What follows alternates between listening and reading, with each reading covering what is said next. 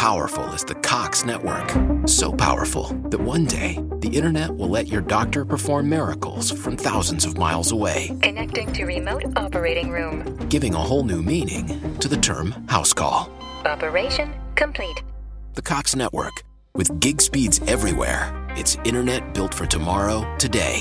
Cox, bringing us closer. In Cox serviceable areas, speeds vary and are not guaranteed. Cox terms apply, other restrictions may apply. Bene, oggi parliamo di un argomento molto interessante della psichiatria, o forse più precisamente della psichiatria psicodinamica e della psicanalisi, ovviamente, ovvero parliamo di masochismo, ok? Ma prima di iniziare, mi raccomando, iscrivetevi subito a questo canale YouTube o anche alla pagina Facebook, ad Instagram o al podcast Lo Psiconauta, a seconda di dove preferite ascoltare. Questo per poter accedere subito a questi contenuti sulla psichiatria e le neuroscienze che sono liberi, gratuiti, affidabili, formativi e sicuramente diversi da qualsiasi altra cosa che troverete sul web. Quindi iscrivetevi e attivate la campanella, ok? Ma adesso andiamo avanti. Perché l'uomo si danneggia? Perché l'essere umano è l'unico animale che in alcune situazioni cerca deliberatamente la sofferenza o resta passivo e non si ribella alla sottomissione o alla violenza fisica o anche a quella verbale? O ancora si sabota, si umilia, si pone limiti e codici morali claustrofobici da cui derivano fallimenti personali o suicidi professionali? Alle volte l'essere umano è straordinariamente, appassionatamente innamorato della sofferenza, per citare l'epigrafe di Dostoevsky. Bene, dietro a questi comportamenti misteriosi possiamo dire che alleggia quasi sempre appunto il mistero del masochismo, che come vedremo è non solo una perversione sessuale, anzi, tutto sommato i perversi si allontanano dalla sofferenza morale esercitando appunto le loro perversioni e quasi mai chiedono aiuto a noi psichiatri. Il problema sono in realtà tutti gli altri, in cui il masochismo è spesso presente e genera appunto disagio, sofferenza, blocco, fallimento, umiliazione. Ecco quindi l'enigma degli esseri umani. Non solo parliamo quindi del perché accettiamo di essere maltrattati, offesi o sminuiti, ma perché profondamente ed inconsciamente addirittura lo desideriamo e inconsapevolmente lo ricerchiamo. Per l'appunto, ad essere realistici, è piuttosto evidente che il masochismo non riguarda solo l'ambito clinico di chi si occupa di pazienti nevrotici o di altro tipo, ma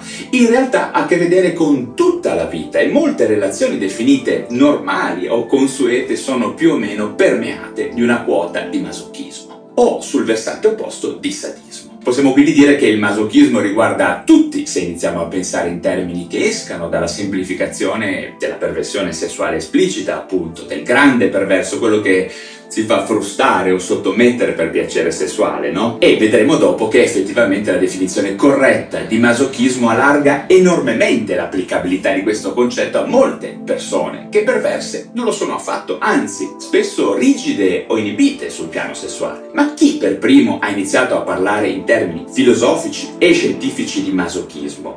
Chi ne ha formulato la definizione originaria?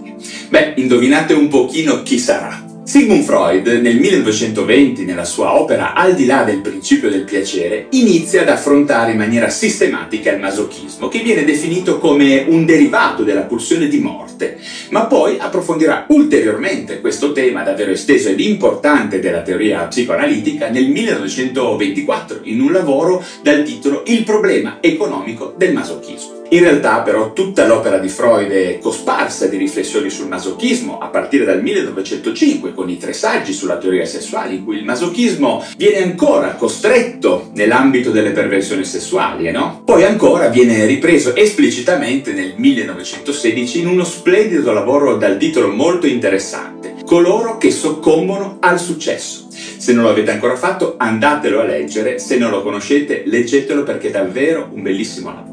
Ma per andare avanti, poi in realtà vediamo che il concetto del masochismo punteggia e tormenta gran parte dell'opera di Freud, sino ad arrivare ad un certo punto a parlare proprio del mistero del masochismo. E questo dice un po' tutto. Ma per tornare alla questione della definizione, vediamo che il postulato originario del masochismo è proprio quello che Sigmund Freud mette su carta nel 1924 e che descrive tre tipi di masochismo. Il masochismo primario, o anche detto erogeno, che Lacan chiamerà anche fondamentale, poi quello femminile, il femmineo diciamo, e infine il masochismo morale, che è il masochismo propriamente detto, quello che abitualmente e frequentemente possiamo osservare in noi stessi o negli altri, in quota più o meno patologica o invalidante. Infatti oggi in questo momento vi parlerò di quest'ultima variante di masochismo, diciamo più evoluto e sicuramente più frequente. Il masochismo morale è importante perché la sua connessione con la componente sessuale è meno stabile ed è invece più calato nella convenzione della quotidianità. Sto parlando dell'accettare di essere sottomessi nel contesto di relazioni aggressive, in famiglia, sul lavoro,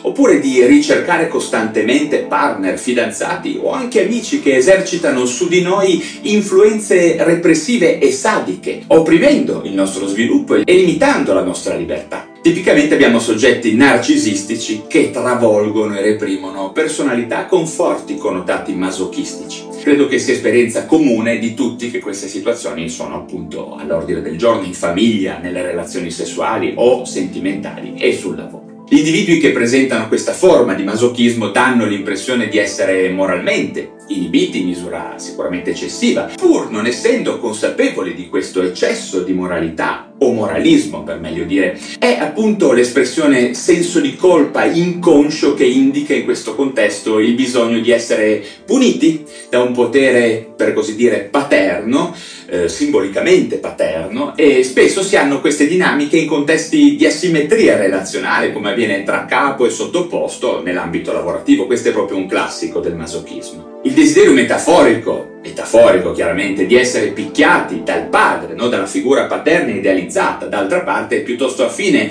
al desiderio di avere con lui una relazione sessuale passiva, in senso psicanalitico chiaramente ovvero femminile, recettiva per così dire, ed è in pratica una deformazione regressiva di questo desiderio inconscio. Secondo la psicanalisi poi il sadismo del superio e il masochismo dell'io si integrano reciprocamente e si riescono ad allineare in modo tale da provocare poi i medesimi effetti ed è per questo che spesso si parla di sado-masochismo per sottolineare come questi due aspetti siano due facce della stessa medaglia e possano alle volte alternarsi in contesti specifici. È interessante anche notare che il masochista a volte cura questa sua attitudine repressiva ed autodistruttiva ammalandosi, per così dire, sul piano fisico o sul piano esistenziale. In ambito psichiatrico lo osserviamo spesso, ma anche in medicina. La comparsa di sofferenze extrapsichiche, concrete, diciamo, eh, per così dire, no? eh, malattie, lutti, disgrazie, paradossalmente migliorano alcuni sintomi personologici connessi al masochismo.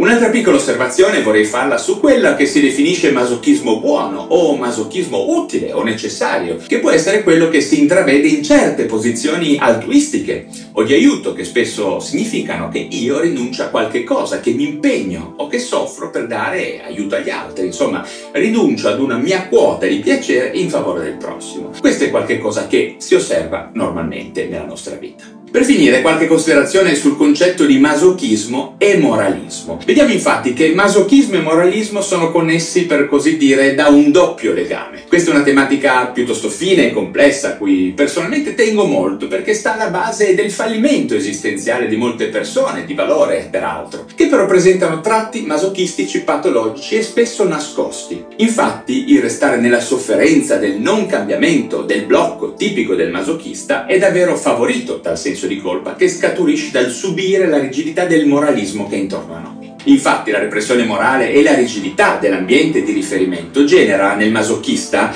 ma in realtà un po' in tutti noi, non solo una quota di sofferenza che viene scambiata con la possibilità di provare un piacere perverso o nevrotico, ma anche instilla la necessità della menzogna come strumento per controllare in qualche modo il senso di colpa. Quando noi mentiamo come discolpa delle accuse o delle richieste eccessive che provengono dagli altri, dall'ambiente intorno a noi, corriamo sempre un grosso rischio. Infatti ognuno di noi per sentirsi pienamente definito come soggetto, ovvero l'autore dei propri sentimenti, della propria volontà, delle proprie opinioni, insomma, ha disperatamente bisogno di avere almeno un rapporto sincero, in cui ci sia reale sincerità. E se non avviene in famiglia dovrai in qualche maniera rieditarlo con un partner o con una grande amicizia, ad esempio. Solo in questo modo si può riuscire ad autodefinirsi, cioè a capire chi si è veramente in base ai sentimenti, ai desideri, ai pensieri che questo rapporto suscita.